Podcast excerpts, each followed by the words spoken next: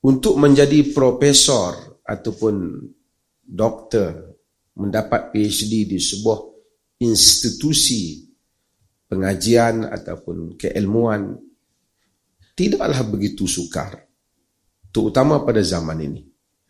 Ramai saja orang yang bergelar doktor profesor. Tapi belum tentu sumbangannya itu signifikan kepada masyarakat tetapi untuk menjadi seorang reformis yang berjaya merubah masyarakat ataupun memberikan impak yang besar kepada masyarakat, itu tidak mudah. Sebab itu dalam kajian universiti, ia bukan soal menulis research tetapi impact of the research. Kesan daripada research. Ramai saja profesor yang menulis dalam jurnal-jurnal besar tetapi dibaca oleh beberapa orang dan masyarakat tak tahu pun. Tetapi penulisan walaupun di dalam jika dikategorikan sebagai penulisan popular dalam dunia akademik yang mana di segi rankingnya tidak begitu tinggi tetapi sebahagiannya telah memberikan impak yang lebih besar kepada masyarakat. This is very important untuk kita melihat bagaimana sebuah sistem masyarakat berjalan.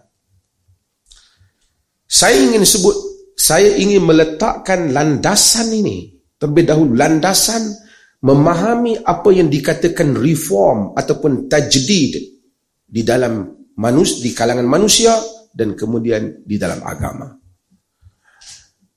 Di dalam kehidupan manusia, manusia ini adalah makhluk yang we we evolve.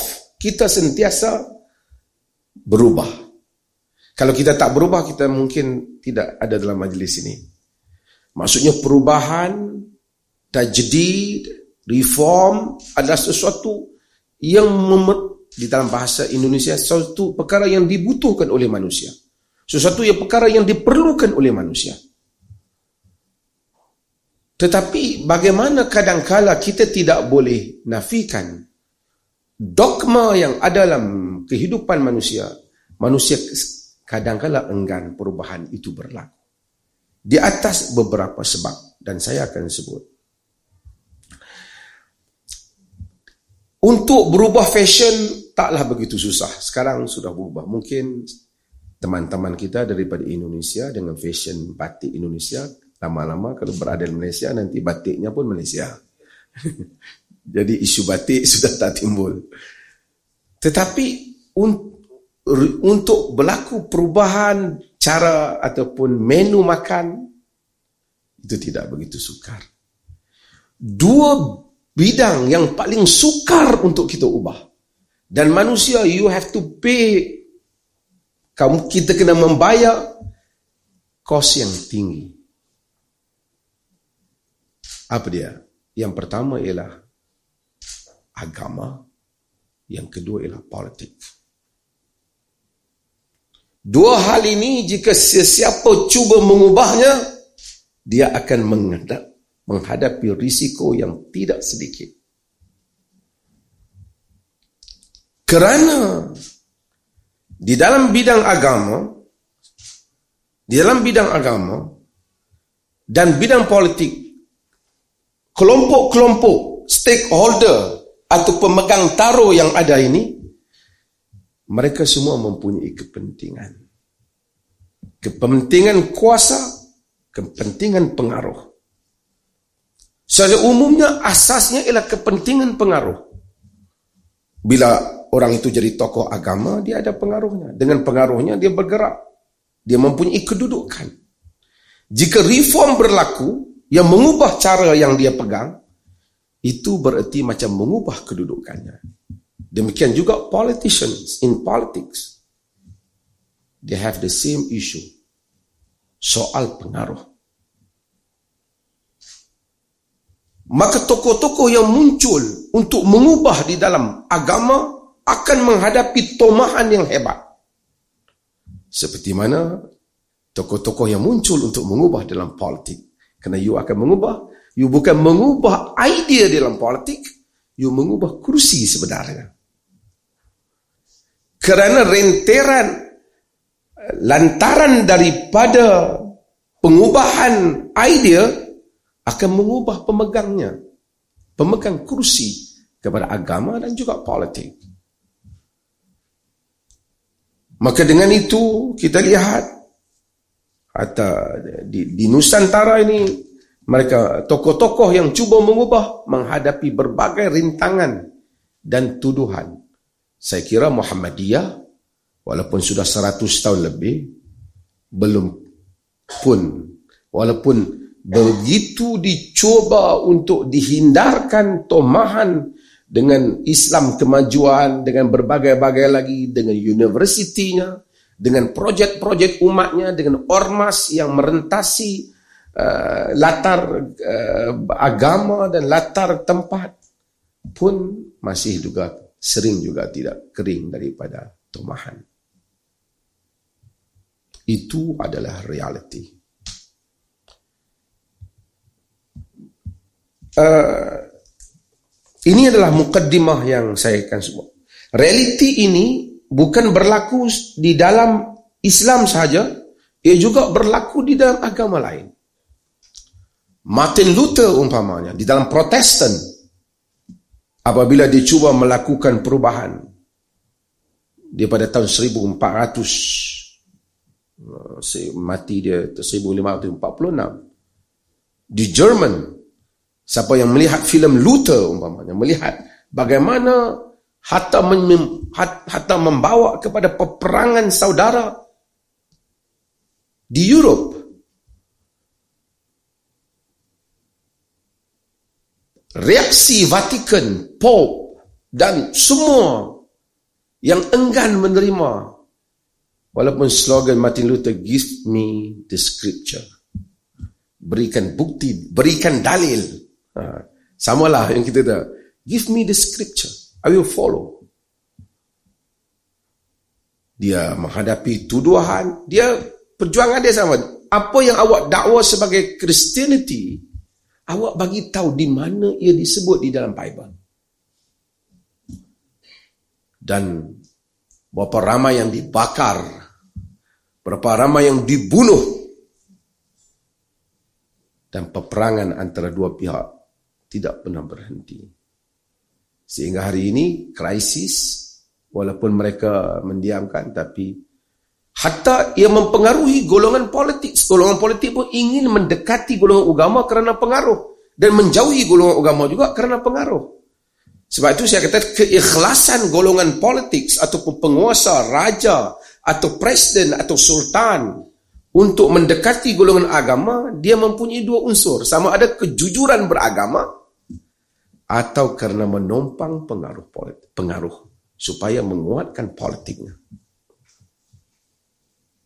Maka Martin Luther dia dia diselamatkan oleh seorang wilayah yang kecil di Jerman oleh raja yang tak besar kuasanya. Dengan apa yang Martin Luther buat ialah menterjemahkan Bible ke dalam bahasa Jerman. Sebelum ni semua orang hanya tahu Kristian tak boleh tahu Nas. Awak tak ada hak mengetahui Nas. Sebab itu hmm, bila dia lakukan itu telah berlakulah perpisahan selama-lamanya. Perubahan dalam politik Nelson Mandela semua kita tahu Bukan soal keadilan, bukan soal uh, apartheid itu, bukan soal itu saja, tapi mengubah itu, mengubah sistem di di di di apa selatan Afrika. South Africa, saya pun pergi. Tapi isunya ialah isu siapa baca buku Long Walk to Freedom akan melihat bagaimana Nelson Mandela memperkatakan sukar sangat kau untuk mereka. Kenapa perlu menghadapi semua kebangkitan? Ubah ajalah. Tapi bukan soal mengubah idea. Kalau you ubah idea, you mengubah kursi you sendiri. Sebab itu, politician dan juga penguasa tidak mudah dalam hal ini. Saya tidak mempanjangkan hal ini dan cuma saya nak sebut ini adalah realiti yang berlaku pada zaman ini. kembali kepada golongan agama sebelum saya pergi kepada Buya Hamka.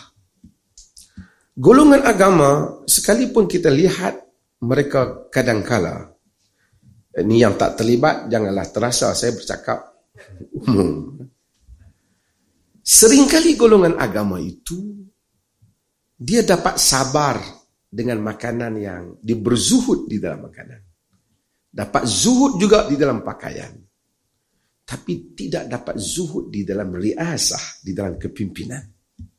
Jika pandangan itu mencabar hartanya, dia mungkin boleh bersabar.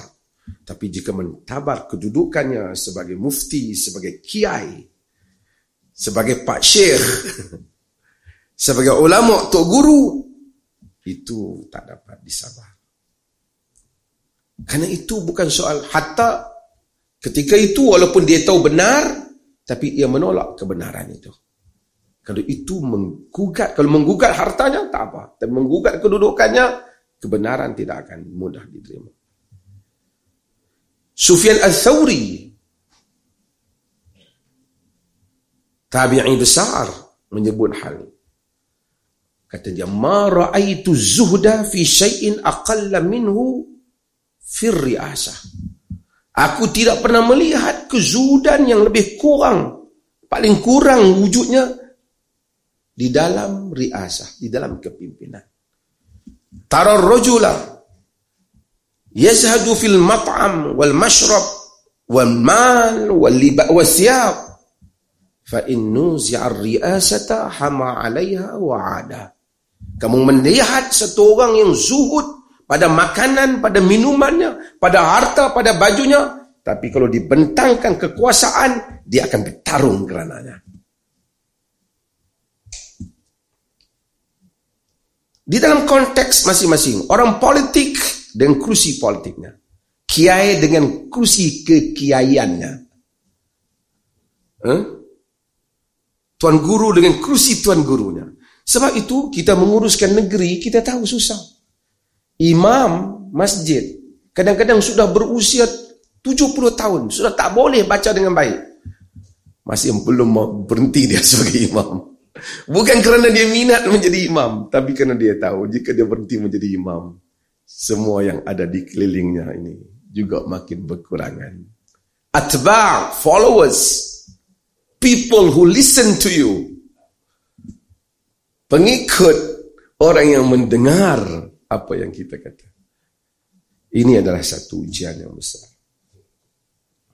Saya kembali kepada Profesor Hamka dengan kursi ini. Saya tak tahu hari saya ada berapa minit nanti. Ha? Supaya saya... Mana kursi? Saya, ah, berapa minit saya ada? Ha? Oh, ada. Saya nanti dua jam.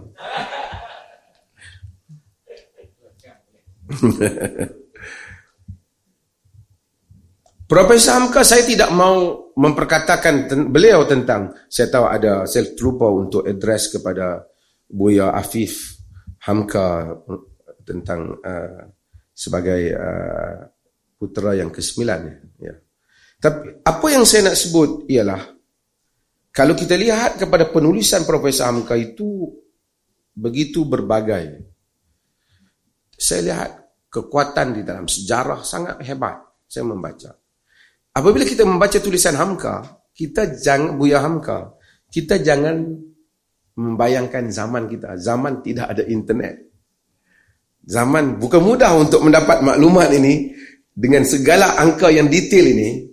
Saya lihat apabila dia menjawab tahun di mana peristiwa terjadi, bukan perkara-perkara yang zaman dahulu yang mungkin sudah ada di dalam Syiar ala nubala, Tarikh Baghdad atau Umamul Muluk.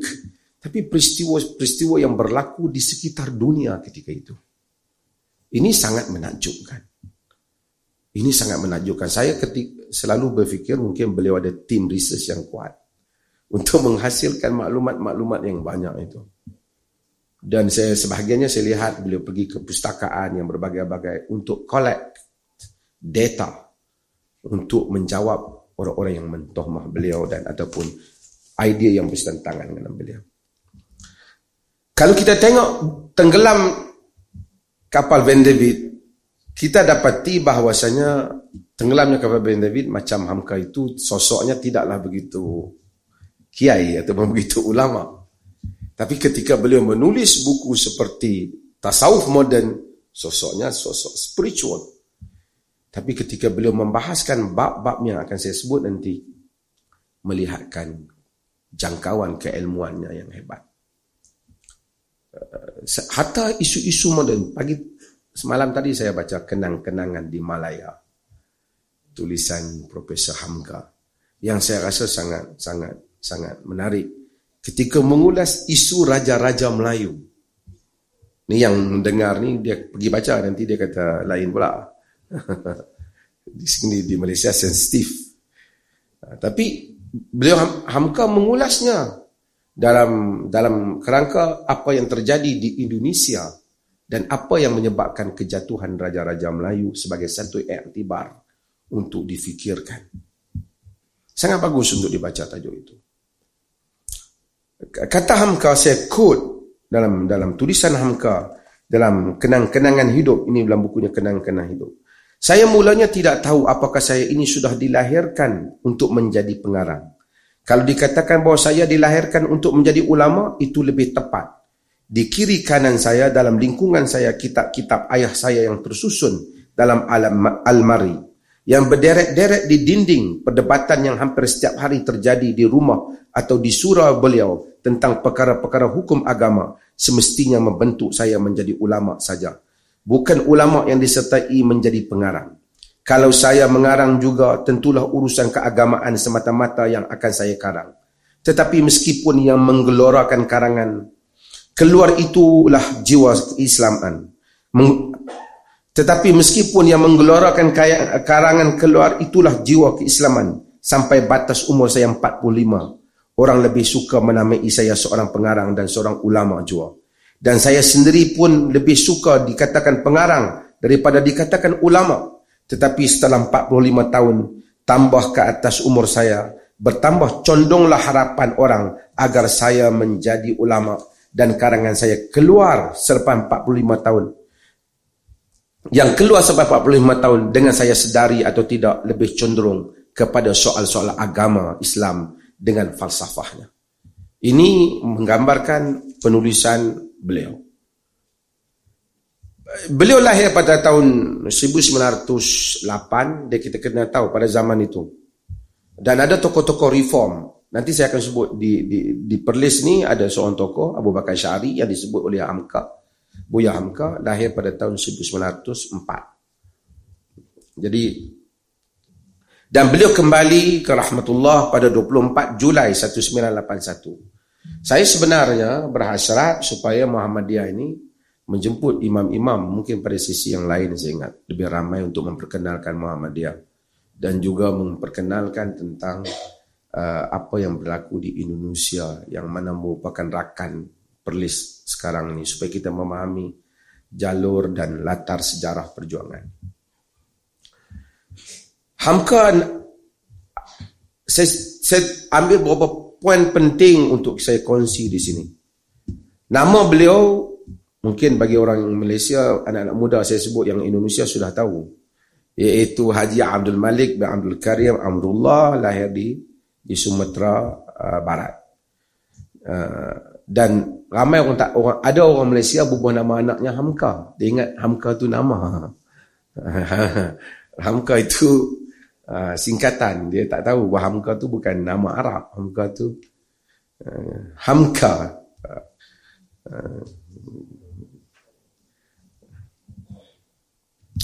Bapa beliau uh, namanya Rasul. Tapi apabila pulang daripada Mekah ditukar menjadi Abdul Karim.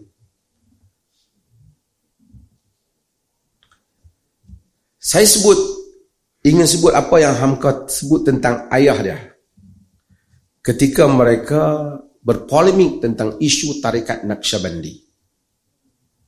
Tiap pada muka surat 6 Hamka sebut dalam bukunya tentang ayahku setelah dimesyuaratkan dengan secara halus diadakan oleh Haji Jamil Kampung Pondok Padang satu jamuan makan di rumahnya dipanggil ulama-ulama Padang yang ternama iaitu Tuan Syekh Khatib Ali, Khatib Sayyidina, Tuanku Syekh Bayang, Tuanku Syekh Seberang Padang dan Imam Masjid Ganting. Dari pihak kami hadir Ammi Daud, saya sendiri, Tuanku Syekh Syed Abbas, Haji Abdullah Ahmad dan Haji Abdul Karim Amrullah.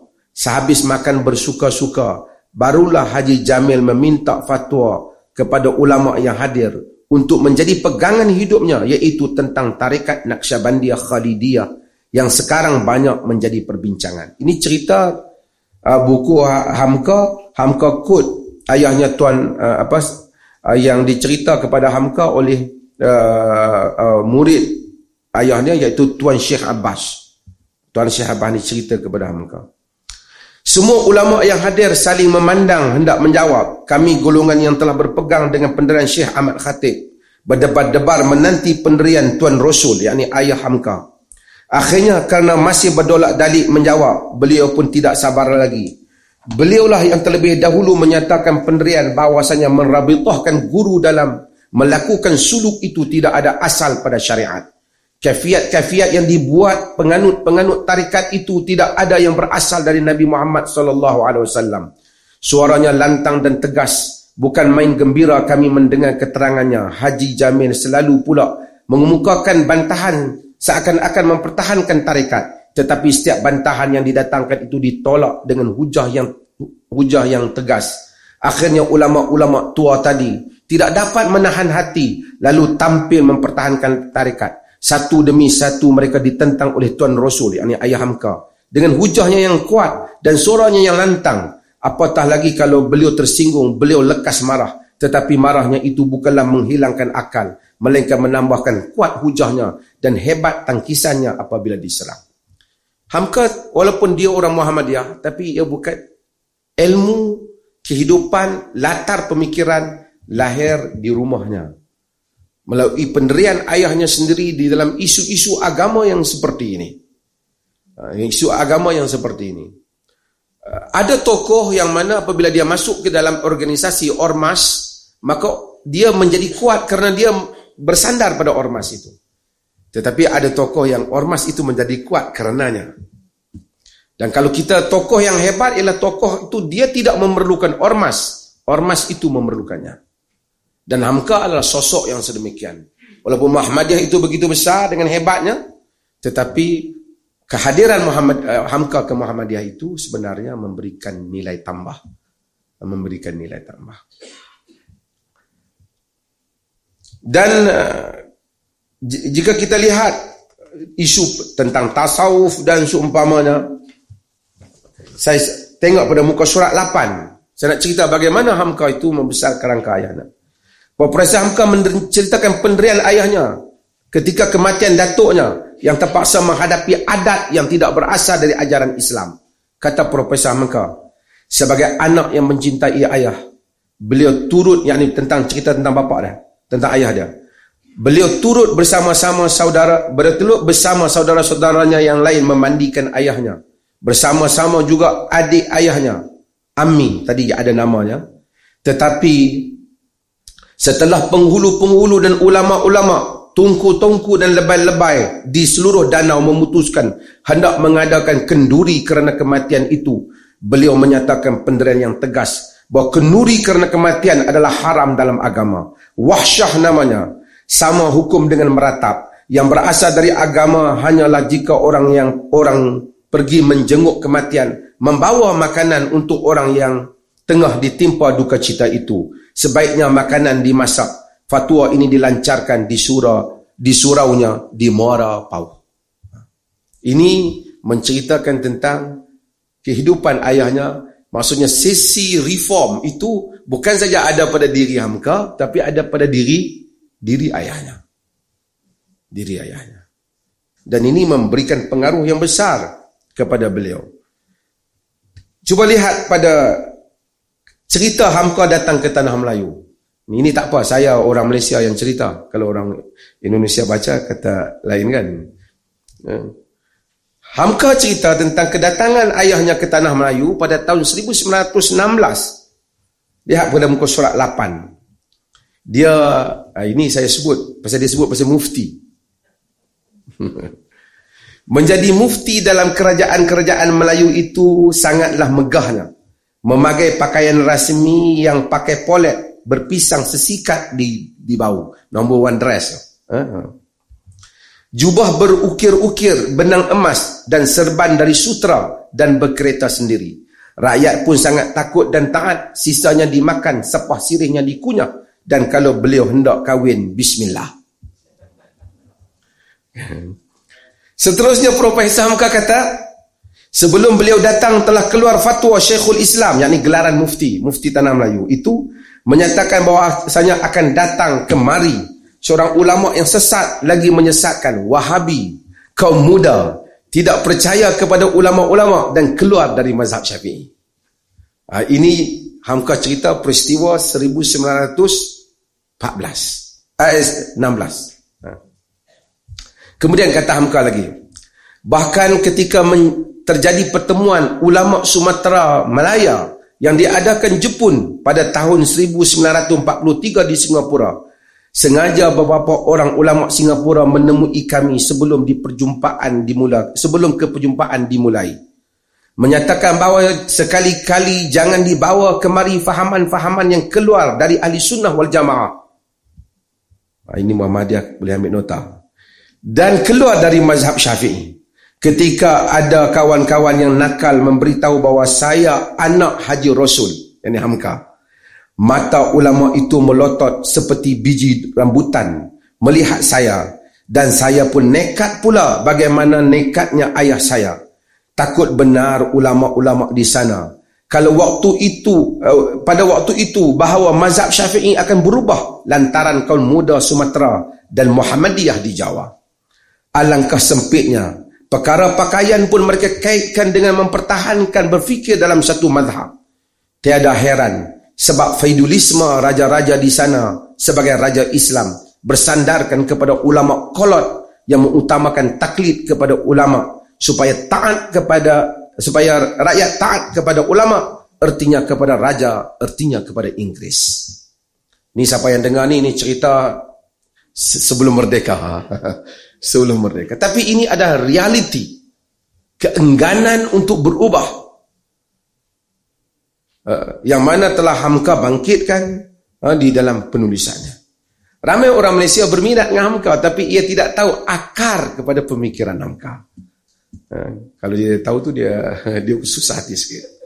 Tapi pelis okey, kita meraihkan pada hari pertama lagi. Hmm? Ini imam-imam di belakang ada ada kertas kerja saya. Ha?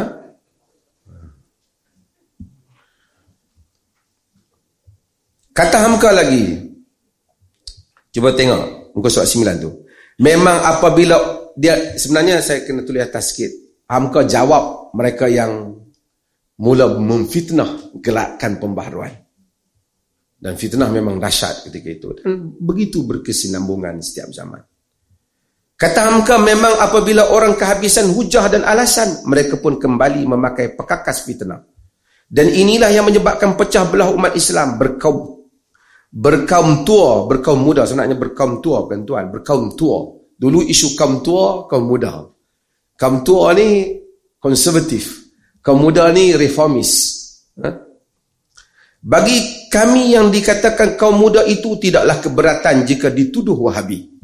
Tuduh dah masa tu. Ha? Masa zaman tu. Kalau 20 atau 30 tahun yang lalu semasa pengetahuan agama hanya boleh dipercayai oleh mufti mufti sahaja, mungkin orang takut dikatakan Wahabi. Ini Amka kata lama. Tetapi sekarang yang telah tahu bahawa Wahabi tidak lain adalah penganut mazhab Hambali dan memang mazhab Hambali itu terkenal mazhab yang keras mempertahankan sunnah dan yang berpengaruh mempengaruh yang berpengaruh memperbaharui faham mazhab Hambali itu ialah Syekhul Islam Ibn Taimiyah dan Ibn Qayyim. Oleh sebab itu bagi kami dituduh Wahabi bukanlah satu penghinaan.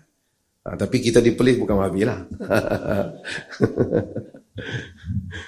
tapi artinya tuduhan itu ha, tuduhan yang sama berbeza aja ya Wahabi, berbeza ya Wahabi dan Muhammadiyah Indonesia pun cuba mengelaknya. Tapi walaupun saya tengok sedikit berjaya tapi banyak juga yang kurang berjaya. Kadang-kadang. Isu kaum tua dan isu kaum muda ialah isu yang dibangkitkan pada zaman itu. Ya, kalau kita lihat Hamka pada muka surat 10 tu menyebut ini boleh tengok kod buku-buku Hamka yang saya ambil tentang isu yang sama yang Hamka bangkitkan. Tentang menurut lurah yang dipakai dalam bahasa Arab dinamakan mazhab salaf. Dan salaf itu artinya nenek moyang yang dahulu-dahulu. Lawannya ialah khalaf. Di Mesir golongan Muhammad Abduh dinamai mazhab salaf. Orang wahabi di tanah Arab juga dinamakan juga mazhab salaf. Artinya semuanya kaum tua. Inilah suatu pengertian yang salah yang berlaku di negeri kita selama 50 tahun maka tukang-tukang bid'ah, tukang khurafat, tukang menambah-nambah tiang agama atas tiang-tiangnya, atas tiangnya yang asli, sepatutnya digelar kaum muda dan yang hendak langsung berpegang dengan yang asal dan hulu agama sepatutnya digelar kaum tua dan dan kaum tua dan muda di Indonesia dan Melaya dan Siam sudah taklid sahaja erti yang salah 50 tahun lamanya. Maksudnya Hamka kata patutnya yang dinamakan kaum tua itu ialah pembaharuan. Kerana mereka balik kepada mazhab salaf. Dan kalau kita tengok idea Hamka, sama juga dengan idea pembaharuan di sini, mereka lebih kepada Muhammad Abduh, Rashid Ridha, dan juga sama dengan Kiai Ahmad Dahlan, Rashid Ridha. Bukan idea Muhammad bin Abdul Wahab yang kemudiannya, saya bukan pro atau kon, tapi ramai orang ingat asalnya daripada Muhammad Abdul Wahab, tapi tidak. Pembaharuan di sekitar Asia Tenggara banyak pada hari-hari awalnya terpengaruh dengan gerakan Muhammad Abduh dan Rashid Ridha. Jamaluddin Al-Afghani uh, juga termasuk dalam rangkaian itu guru mereka walaupun Jamaluddin Al-Afghani itu kadang-kadang ada sedikit diskusi mengenainya. Okey. Kemudian ini yang yang hamka timbul maksudnya isu kaum tua, kaum muda dan isu dituduh dengan tuduhan-tuduhan yang bukan-bukan. Sehingga tengok muka 11 Hang, engkau menyebut kaum muda dan kaum tua pun tidak dapat diukur pada umur. Ada orang tua yang umurnya 90 tahun dan wafat dalam usia lebih 90 tahun. Di dalam usia setua itu dia masih mengeluarkan risalah penebas ke atas bid'ah-bid'ah di kepala batas. Kepala batas ni. Kepala batas uh, Malaysia. Di Indonesia ada kepala batas? Tak ada. Ini yang dibuat oleh Syekh Jalaluddin Penang kepala batas di Pulau Pinang. Yang isinya menegakkan sunnah Rasulullah dialah Syekh Tahir Jalaluddin. Syekh Tahir Jalaluddin ni adalah merupakan guru kepada orang perlih Syekh Abu Bakar Syari. Ha. yang membuat reform cuba buat reform di Perlis. Sebelum Abu Bakar Syari pun dah ada orang lain.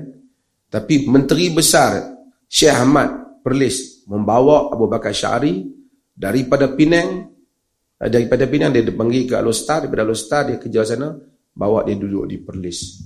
Dia antara pengikut kepada ini. Ada pula seorang pemuda bawah umur 20 tahun padahal dia tidak mahu berpegang dengan sunnah Rasulullah. Dia hanya berkeras mempertahankan apa yang diterima daripada nenek moyang. Tak mahu berganjak maksud dia kata kaum muda dan tua bukan ukur pada umur ukur kepada sikap terhadap pembaharuan.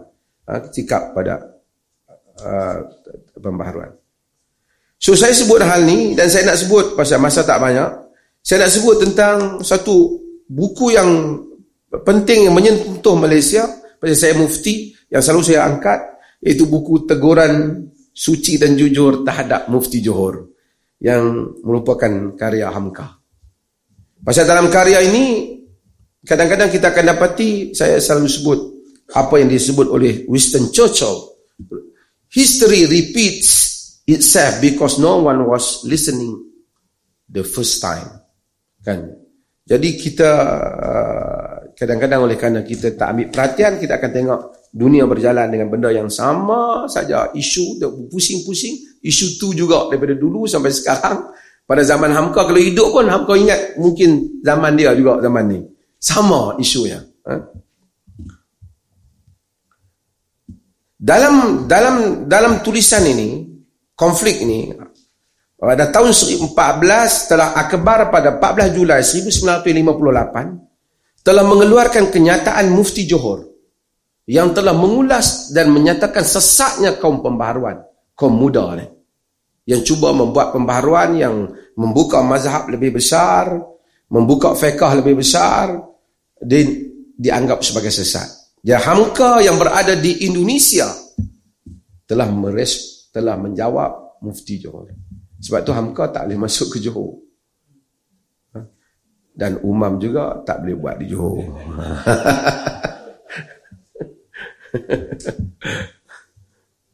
Kata Hamka, melihat cara-caranya Samahatul Mufti sebagai pembela kaum tua di dalam menghentam kaum muda, bagi beliau rupanya tidaklah mengapa memukul kaum muda dengan membuat fitnah. Sekarang Samahatul Mufti rupanya memakai cara-cara pula. Matlamat menghalalkan cara apa sahaja kaum muda dapat dipukul hancur. Tidaklah mengapa berdusta. Kemudian Hamka tambah.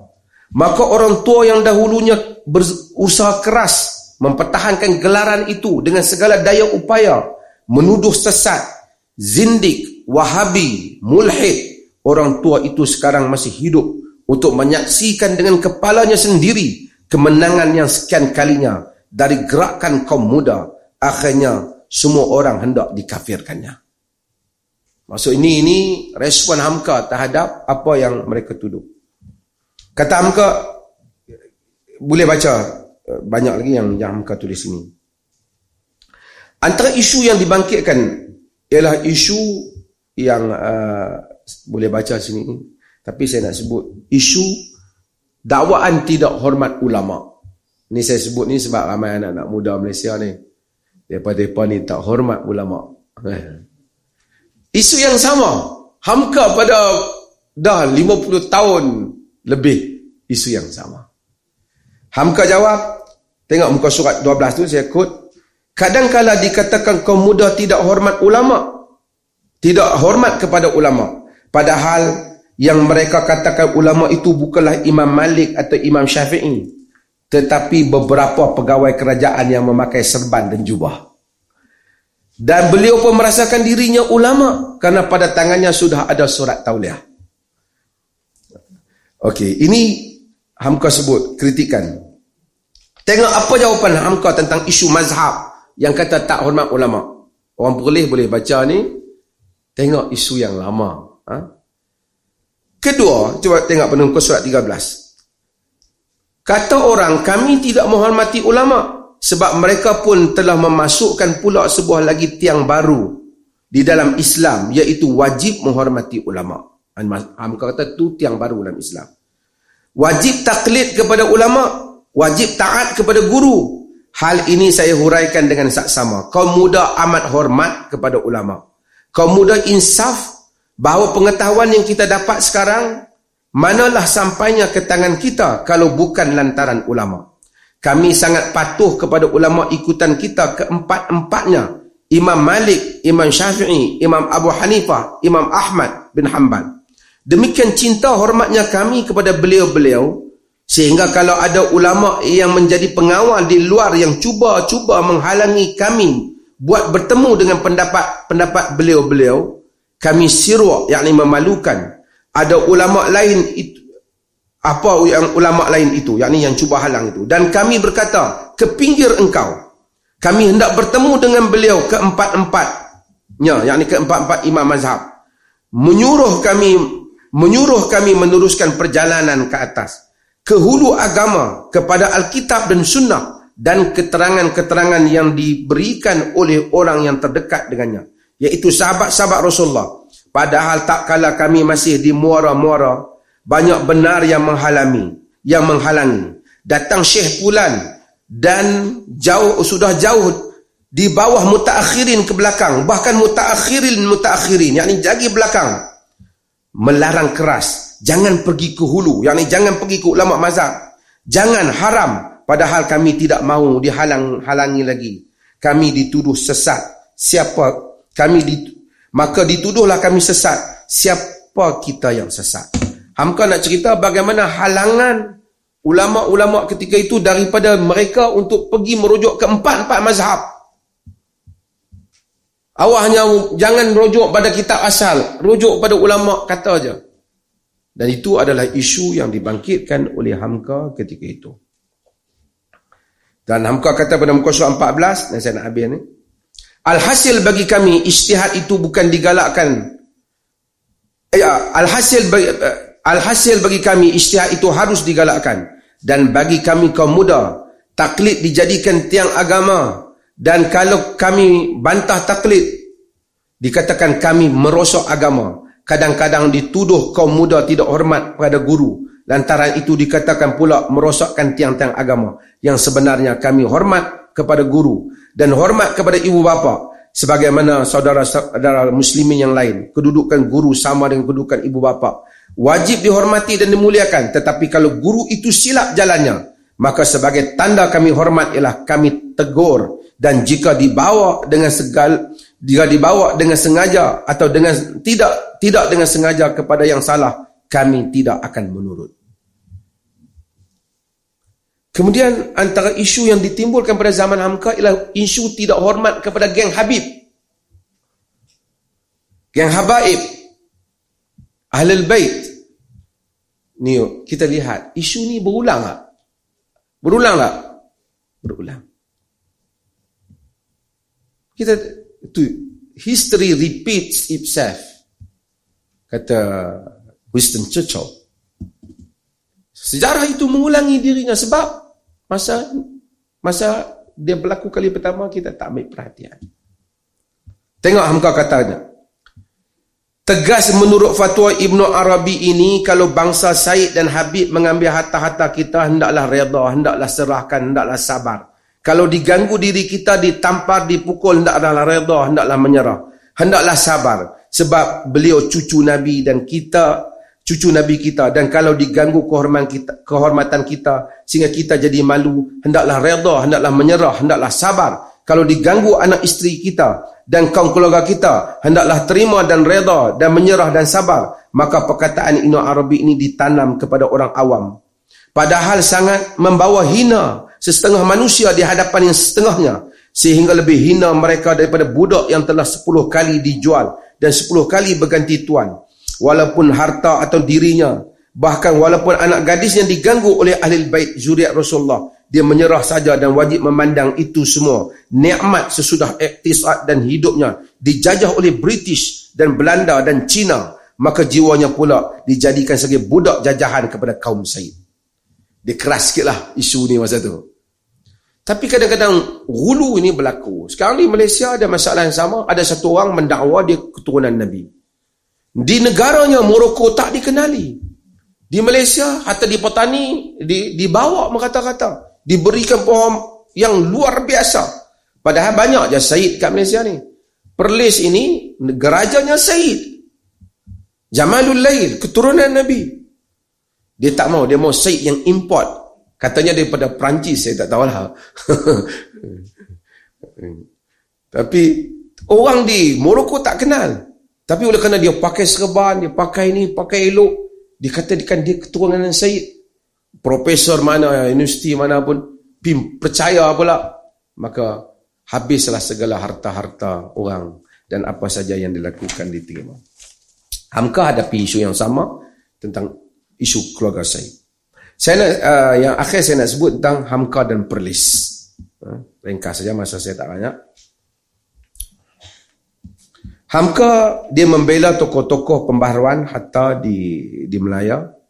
Antaranya dalam dalam bukunya hat, dari hati ke hati disebut pada tahun 1957 Haji Abu Bakar Syari dari Perlis mengeluarkan sebuah buku berjudul Ibadat Rasulullah pun dia mengeluarkan pendapat-pendapat yang baru bagi kaum taklid tetapi soal biasa bagi orang yang berpandangan luas. Dari Johor jugalah keluar larangan membaca dan mengedar buku tersebut. Maksudnya bukan sehari keluar di sini Johor larang di sana. Hamka ni dia ada dia ada sejarah sikit dengan Johor ni. Jadi ketika Muhammadiyah nak cuba di Johor tu dia belum baca buku Hamka. Yalah Hamka bukan pengasas Muhammadiyah tapi Hamka intimak dengan Muhammadiyah ha, bersama dengan Muhammadiyah kerana dari segi ideanya sama ha. dalam buku teguran suci dan jujur ni Abu Bakar Syari ini dia untuk orang Indonesia yang teman-teman di Indonesia dulu dia merupakan khatib dan imam Masjid Alwi ha.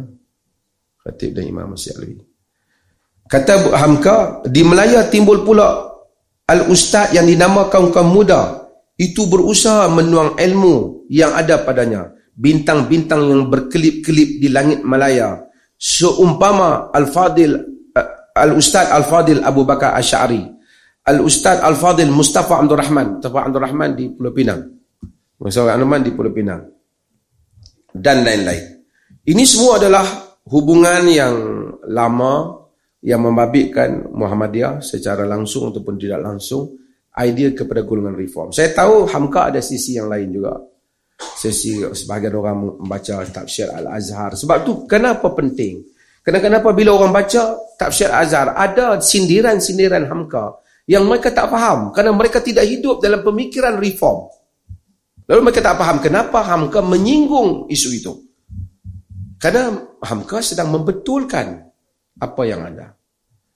Cuma akhir sebelum saya saya diberi tugasan untuk melancarkan ini, saya nak sebut sedikit pada teman-teman Muhammadiyah. Saya harap tidak uh, apa terasa hati, tapi saya ingin menyebut Muhammadiyah satu organisasi yang besar dan sangat berpengaruh dan sukar untuk dicari organisasi sepertinya di dalam sejarah umat di sudut keupayaan ekonomi, keupayaan pendidikan yang telah dicapai sehingga hari ini.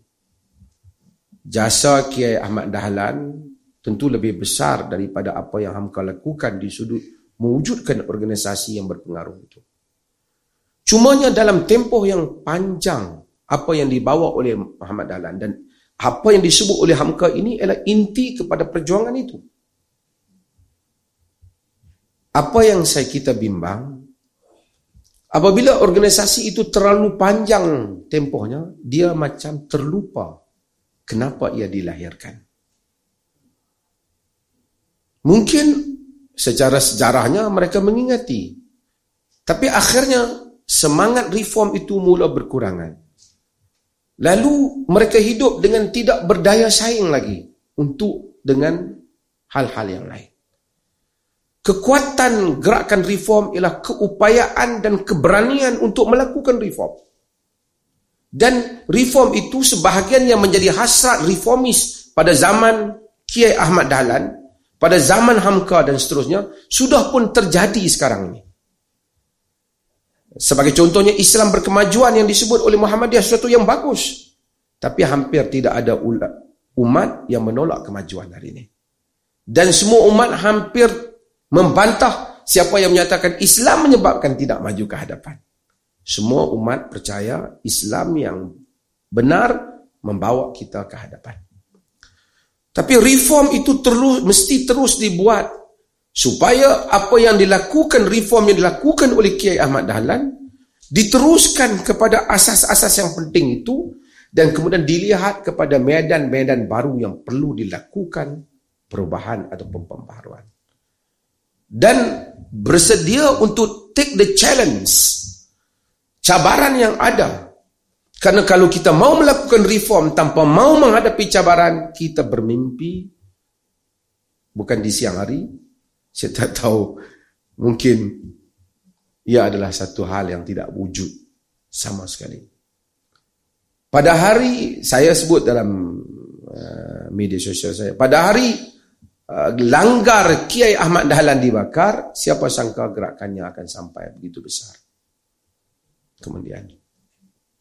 Pada hari ia hampir kecewa dengan apa yang dilakukan oleh penduduk kauman, siapa sangka akhirnya Muhammadiyah telah pergi kepada setiap pelosok di Indonesia dan juga sampai ke Nusantara dan tulisan tokoh-tokohnya mempengaruhi banyak ilmuwan di serata tempat. Maka meneruskan hasrat reform itu perlu. Jika tidak, dia sukar untuk untuk terus uh, sustain berkesinambungan lama-lama dia akan menjadi begitu pasif dan akan mula sunyi. Tidak dipandang lagi. Itu sangat, saya rasa itu sisi pandang untuk sama-sama kembali membangkitkan reform itu dan melihat majal atau ruang untuk reform. Yang kedua ialah, kita lihat sosok Kiai Ahmad Dahlan, sosok Hamka dan seumpamanya. Hatta Agus Salim dan seumpamanya yang dalam yang lain. Sosok ini mempunyai gabungan dua hal gabungan ketokohan ilmu dan gabungan keupayaan untuk membicarakan isu-isu masyarakat dan melihat daripada perspektif yang lebih berkemajuan tentang masyarakat. Kita perlu kiai yang moderate dalam erti kata bukan membelakangkan Islam tapi maksud wasatiyah tapi mempunyai pemikiran yang berkemajuan. Maka ormas seperti Muhammadiyah. Perlu melahirkan juga tokoh-tokoh seperti Hamka. Kalaupun tidak seperti Hamka, seperti itu. Di samping tokoh-tokoh akademik ini yang ada, sangat bagus. Tetapi mesti ada tokoh ilmuwan yang menjadi rujukan umat di dalam agama. Karena reform ini adalah reform agama. Jika tidak ada, dia akan menjadi seperti organisasi yang lain. Dia, dia mungkin umat bermanfaat daripadanya tapi ia tidak menjadi rujukan umat apabila mereka ada perbedaan atau perpelisihan. Mengkiaikan sebahagian tokoh Muhammadiyah. Ha, betul ke istilah saya ini? Hmm. Melahirkan kiai-kiai yang berupaya seperti Hamka ataupun sepertinya ialah sesuatu projek yang besar yang diperlukan untuk Muhammadiyah di Indonesia. Itu pandangan kerdil saya. Kalau tidak, Uh, saya lihat macam tanpa bukan isu perbezaan tokoh-tokoh di NU walaupun mereka pada dulunya namanya aliran kaum tua tapi melahirkan kiai-kiai muda.